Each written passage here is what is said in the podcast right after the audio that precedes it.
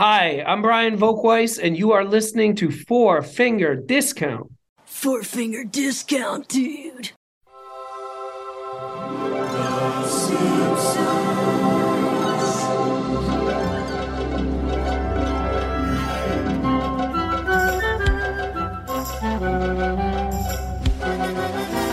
Welcome to Four Finger Discount. Today we are very lucky to be joined by a man who is the mastermind behind the hit new series Icons Unearthed. They are focusing on The Simpsons for this season, previously on Star Wars.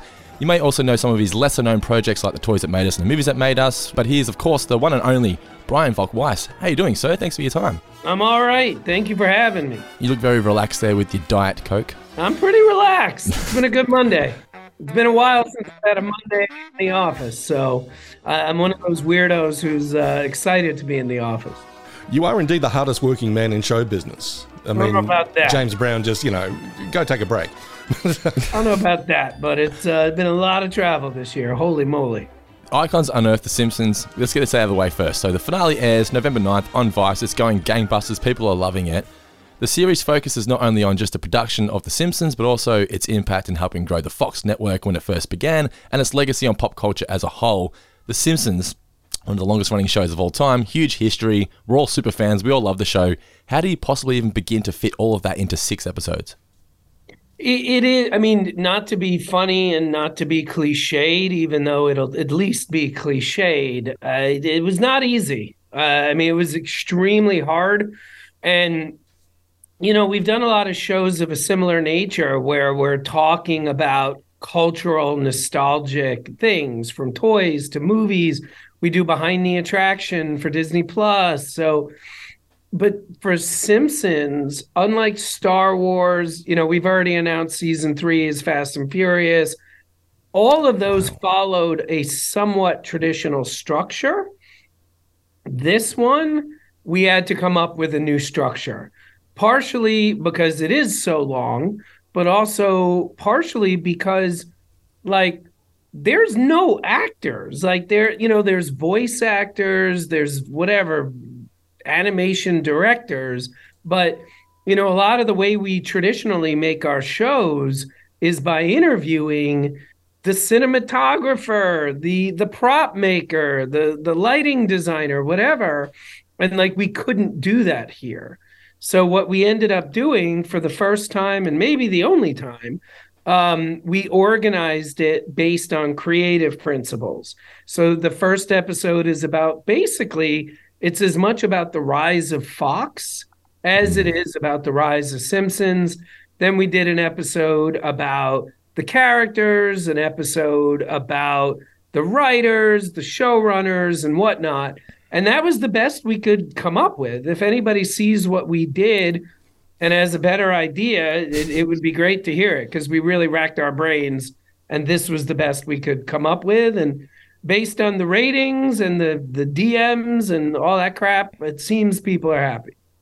I think the best you can come up with is actually pretty darn good, man. I mean, I'm a card carrying member of Generation X, and I mean, I was around for sort of like the rise of Fox in the uh, in the late '80s, and uh, it was it really was a fascinating time because you know you've got this upstart taking on the established three networks in the US.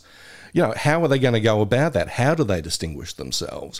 And of course, you know, they do it by you know being the loudest guys in the room, but also the smartest guys in the room, thinking laterally. I was really fascinated by how you depicted that in the in the show. Uh, you're very kind. I'm glad you dug it. It's what we tried to do. Did you learn anything what doing this series? I know you said when you did when you did your interview with uh, with Marcia Lucas, you learned fifty to sixty new things in, over the course of the six hours. And being a, a super fan of Star Wars, you were surprised by that. And I'm a I consider myself a pretty big fan of Simpsons. Doing this, was there anything that caught you off guard where you went, "How did I not know this?" Well, no, because uh, I don't always. It's funny. There's a there's the perception that we only do things that I'm personally crazy about. Um, the first example that proved that is not the case was the He-Man episode of Toys That Made Us, which based on what we hear every day, that's considered within reason to be the most popular episode we made. I didn't know a goddamn thing about He Man, and I knew I definitely knew more about The Simpsons than He Man by far, but I really like and I really respect The Simpsons, but I wasn't like a Simpsons nutcase Mm-hmm. the way I was a Star Wars nutcase or a Star Trek or a he or a GI Joe or Transformers nutcase. So I learned a lot. I mean, I, I learned tons because I didn't know that much. So it's a case of what makes the most business sense. And honestly, The Simpsons is probably one of the biggest positives you can make when it comes to business because everyone loves The Simpsons. Who's not going to watch a documentary about The Simpsons? we we have quote unquote rules that we try to follow as it relates to picking our subjects. One of the the most important rule I would say, and the first rule is we call it the Mount Rushmore test, mm-hmm. and the idea is that we basically think of a simulated pop culture Mount Rushmore, and is there at least one character from an IP that if it was on the Mount Rushmore, everybody would know who it is. So obviously Simpsons has, you know, at least 200 Yeah. qualifying characters. Then the next question is is it at least a two generation IP? We try to have at least 3 generations if not 4. Obviously I watched The Simpsons when I was 10. My kids watch The Simpsons now, the oldest of which is 8. So I guess that's at least two generations. I think Simpsons is a three gen. I just got married and had kids late. Oh, I think congratulations. Simpsons for most people is three generations. Yeah. And then last but not least, any IP we cover has to have a good story.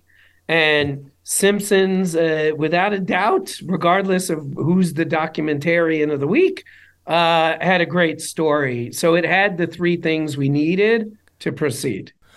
something that I really have dug about the uh, about the series, uh, Brian, is that it feels like you're digging the dirt without being a muckraker. I mean, this uh, this is a re- this is a really interesting behind the scenes story. I mean, you've got very creative people. You've got people who have got justifiably large egos.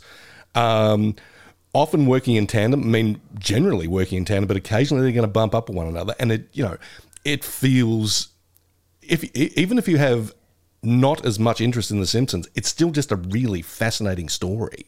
I mean, did you find that as you went along? It's like these are geez, these are just interesting people. Well, I'm glad you pointed that out because that's another one of our quote unquote rules. We don't punch down. Like, I don't want to ever make anything where we're crapping all over the thing we're making. By the way, I'm a huge documentary consumer going back to high school where like you had to go to movie theaters to see documentaries. So my high school barely overlapped with Blockbuster. Um, so like I would until Netflix, like within reason, you'd have to go to a movie theater to see documentaries. So like I've seen so many documentaries, and I'm not saying my conclusions are for everybody, but I've come up with things that I do in my shows that I learn from watching other people do things I like, and mm. also people that did things I didn't like. And one of the things I've seen a few documentaries do that I hate is when they will pick a topic they obviously don't like. And it's like, are you making a documentary instead of paying for a psychiatrist? Like, so there have been, like, by the way, companies have come to us and asked us to make shows for them about their own IP that we have passed on because either I had no interest in the IP whatsoever or I adamantly disliked the IP and thought it You was can name stupid. names, Brian. Yeah. So, um, by the way, we've had a cl- close calls. I'm not going to say which it is, but there is a Toys That Made Us episode where I absolutely did not want to do it. And luckily found a way to tell the story in a fun way. Mm-hmm. But like, if you look at my toy collection, we've made 12 episodes so far of Toys That Made Us. I have 11 representatives of that series. So we're talking about Barbie, right? What's that? so we're talking about Barbies, right? We are not. I actually have a, a Gen a Gen One B Barbie doll. Wow. So, and I actually have more Barbies than that. But Uh, but I did not have any Barbie dolls before Toys That Made Us, just like I had no um, He-Man Yep. before Toys That Made Us. You have you own, I believe it's like over three and a half thousand toys, somewhere around that mark. Is that right? Yeah, it's it's it's officially closer to four thousand than Okay. thirty five. Good golly. How many of these are Simpsons related? I'm, I'm actually uh, slightly embarrassed by that statement. I'm very but I- jealous. but I am definitely not bragging. How many of these are Simpsons related, if any? I got my first two Simpsons pieces this year. Were those Like Super the Se- the Super months. Seven ones, or One is Super Seven. One is the old Playmates. okay, yep, cool, yeah, because those Super Seven ones are great. Same character. Same character? Can we guess? Oh, Is- I'm lying. I'm lying. I have three. I have two from Super Seven, uh, and one from Playmates. Two are of the same character. Uh, one is of a different character. which Simpsons character do you relate to the most? Do you feel? Do I relate to? I'll be honest with you. And I mean, I swear to you, I'm being honest. I could be wrong, but I'm being honest. And it this has been since the Tracey Ullman days. Homer Simpson. Yeah. I think there's a reason they made him they made him the star after the first couple of seasons. They went, wait a minute, I think everyone likes this guy more than Bart. Yeah, I never related to Bart. Um, I only really related to Homer and Lisa uh, of all to this day. Uh, though I do give an honorable mention uh, in a similar way to how I kind of dig Emperor Palpatine. I love Mr. Burns. Yeah. like and though two of my Simpsons are Mr. Burns. And one is I forget his name right now, but the uh, the obvious uh, Arnold Schwarzenegger. Oh, actor. Randy Wolfcastle, yes. Yes, yes. Yeah. I, have that, I also have that Those figure you're talking about. favorites. For some reason, for me, I always gravitated towards the villains. What about you when it came to, to film and whatnot? Like Star Wars, it was always Darth Vader for me. I did love Yoda because I was a big Muppet fan, but I'm always about the villains. I I never got the Darth Vader thing. I Never? always was Luke. And Always. it's funny, most of my friends were either Han or Vader. Um, I was one of the and I always I became a crazy Luke fan with Return of the Jedi. I'm very attracted to characters that are damaged, that are aware that they're damaged, and are fighting between good and evil and ultimately end up good. My, and this is best uh, summed up, my um, wedding gift that my groomsmen got me was the scene, and it's my favorite moment in all of Star Wars. Um, it's the moment where Luke looks at his hand uh, right before he's about to kill Vader at the energy shaft. Um, and he looks at his hand and he realizes he's becoming Vader. And he throws away his lightsaber. So that I literally have it in the other room. It's the it's that moment where he's looking at it. He's holding his lightsaber in one hand, about to kill his father, and then he remi- he's reminded that he's got a metal hand. And he like i said he throw that's my favorite moment. And then the only other character in star wars that i love with equal passion to luke is ahsoka tano. And you can clearly argue she's within reason walking the same path that luke walked Yeah. and only in the mandalorian did we find out what path she chose What's your thoughts on the CGI Luke in Mandalorian, if you're a big Luke fan? Dude, I don't care what anybody says. If you didn't know the truth, you would have no idea that was C- That is true. I cried in the finale at the end. I, I, dude, I didn't. It looked like I fucking fell in a pool. I, you know, balls. But I, and I'll tell you this. I remember getting out of Rogue One, and you know, my wife and I are driving home, and you know, after about twenty minutes, I eventually said, "And I cannot believe how good Tarkin looked." And mm-hmm. my wife said, "What do you mean?" And I'm like, "Oh, right." You know the guy who was like the boss of the empire, right? You know who like she was like, "Yeah." I'm like, "Yeah, that actor's been dead for 10 years." And like she had no idea. Wow. My wife was the same with um with the finale of, of season two of Mando because I showed her that, that the end scene with Luke, and she goes, "When was this filmed?" Because he's young. Yeah. I was like, "It was filmed this year. They've just- that's he's not real." It absolutely works. Are you an Andor guy, Brian? It, I honestly think it might be. I know it's not over yet. I think it might be the greatest television show of all time, not just Star Wars. It is. Guy's going to be very happy. Now. I have seen every something. episode at least twice. I watched episode four three times. I, I there's been nothing like it, and it, it. I tell everybody it's as good as season one of Game of Thrones, as good as season four of Breaking Bad. I, I am not aware of a better show, dude. I was googling dialogue because I thought they were like copying it, and I'm like, oh no, they just like this writing Yeah. and like trying to get people to watch it i'm like there is a major plot line where a guy gets fired and has to move back in with his mom that's a plot line so that's what i tell people without giving a major spoiler to let them understand quickly mm-hmm. this ain't like any other show ever I know. yeah, I, am just. obsessed with it. I thought Boba Fett was an enjoyable F. I thought Obi Wan Kenobi was a d- awful, awful F. Um, and I almost didn't even watch this. I was so beaten up, and I I just gave it a shot, and I knew I knew from the first shot of the first episode where they're just looking at the lights going by. Yeah. I'm like, oh, they got it. And my God, did they get it? It's it's funny how that's happened when Disney's now owning Star Wars. I feel like they burn us out and they come out with something good, and that good thing doesn't get the acclaim it deserves because everyone's already burnt out. I feel it's the same with Solo, the film.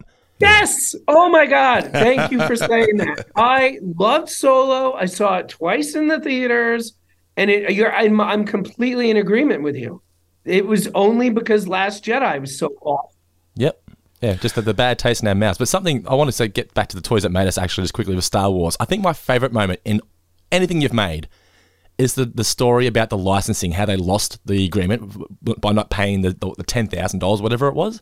That's mind blowing. That's just incredible to me.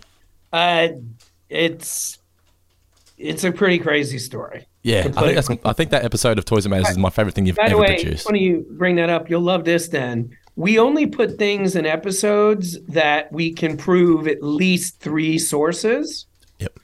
Something we could never prove, but I am all but positive is true, is people at Hasbro knew about it and deliberately let it lapse Wow. because they wanted to. Uh, I, can I curse? Yeah, of course you can. You've already cursed. That's. You're already No, hit, man. I- now, I'm asking after 50 F Bobs. they just wanted to fuck over um, the Hassenfelds. Wow. Like, because basically Hasbro bought Kenner and in a very bizarre twist, put the Kenner people in charge of Hasbro. So, like, the guy running HBO, uh, HBO, the guy running G.I. Joe was replaced with a Kenner guy. The guy running Star Wars was replaced with a Kenner guy, mm-hmm. which is very strange when one company buys another to then have the leadership taken from the company that almost went bankrupt. But anyway, so we are all but positive that was a very deliberate mistake made to hurt Hasbro. Costs a lot of money. Billions. Yeah, on an exactly. annual basis. Brian, I'd like to jump back to The Simpsons for just a moment and ask about your uh, the interviews that you got, the uh, the the gets that you got. Was there anyone or any any few people in particular who you were just like, this is gold? Oh my god, I am I'm just getting some absolute riches out of this person. I mean, it, it this was such an interesting show because obviously you say Marcia Lucas and everybody knows what you're talking about. But like we got people like Bill Oakley, Garth he- Ancier, like you know, is Garth as exciting on paper as getting Sigourney Weaver for Aliens? No, of course not. I get that. But Garth has never talked about The Simpsons before. Mm. And Garth gave us what is my favorite piece of knowledge that we got in the six episodes, which is if James L. Brooks wasn't negotiating his next movie deal with Fox and to get the deal closed, forced them to greenlight The Simpsons, there's no Simpsons. Yeah. Hmm. And then those four movies that Fox got in exchange for greenlighting The Simpsons basically all bombed. and yet The Simpsons is still getting made and talked about 37 years later. What's incredible is we interviewed one of the showrunners of The Simpsons now, Matt Selman, uh, a couple of weeks ago, and he was telling us how James L. Brooks still comes to the table reads and gives his pointers on episodes. It's amazing that 30 years on, the man is just, his fingerprints are still all over the show. It's it's a beautiful thing, and I think it reflects in the quality of the show. Was there anyone that you wanted to get that either didn't return your calls or just like, yeah, it's just not really for me? I feel like Swartzwelder would have been a huge get for you if you could have got John Swartzwelder. I mean, no series have we ever done where we got less people than we wanted. Yeah. I mean, we hmm. we got close to nobody. And part of the reason is it's the only thing we have ever covered ever that like the people there in the beginning like anybody who was working on Star Wars, you know, 50 years ago is gone, Yeah. including George. Mm-hmm. So, I mean, it's still a very tight knit show and community. Almost everybody who worked on it is still getting paid back end. And we just, we were not able to get the volume and quality of people that we normally get. But the people that we did get, which, and don't get me wrong, they were not easy to get at all. Um, I mean, that it allowed us to make the show we did. But if I had to pick one person that I wanted and tried so hard to get, uh, it was MK Brown. And very understandably, she didn't want to talk to us. Okay, well, that's fair enough. It's, it's a shame because it was, is it a case of just time constraints, or do you, do you feel like if you were given more time, you maybe could have swayed some people to be on board, or is it just a case of it was never going to happen?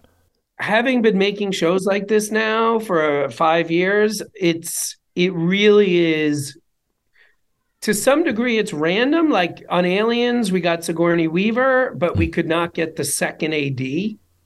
So it's always kind of random who you get and how you get them. Yep. But Simpsons, honestly, if we had an extra year, I don't know if we could have gotten that many other people. Like I said, it's not a small variable that a lot of the people we wanted to talk to, A, have been working on the show uninterrupted for almost four decades.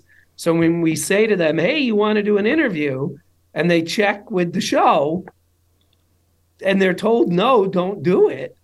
What are they, of course they're not going to do it Yeah, then you had people like I also really wanted like Jennifer Tilly, but like because you know obviously we couldn't get um Sam, so like, but why would she do it? She's Yeah. still getting back end most likely. That that So was it astonishing to me. That you know that the Sam Simon estate is still getting like ten mil a year. Yeah, yeah, it's staggering what the show generates. You mentioned before that you've announced Fast and the Furious, so I'm assuming Vin Diesel's already signed up for this because why would you do it without him, right?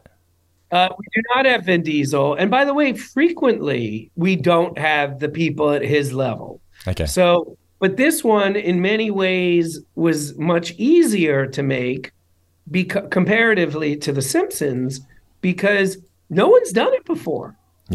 I, and by the way, if I'm wrong, please tell me because I don't want to keep saying that. But like we did Star Wars, and like we're far from the first people to do a documentary about Star Wars.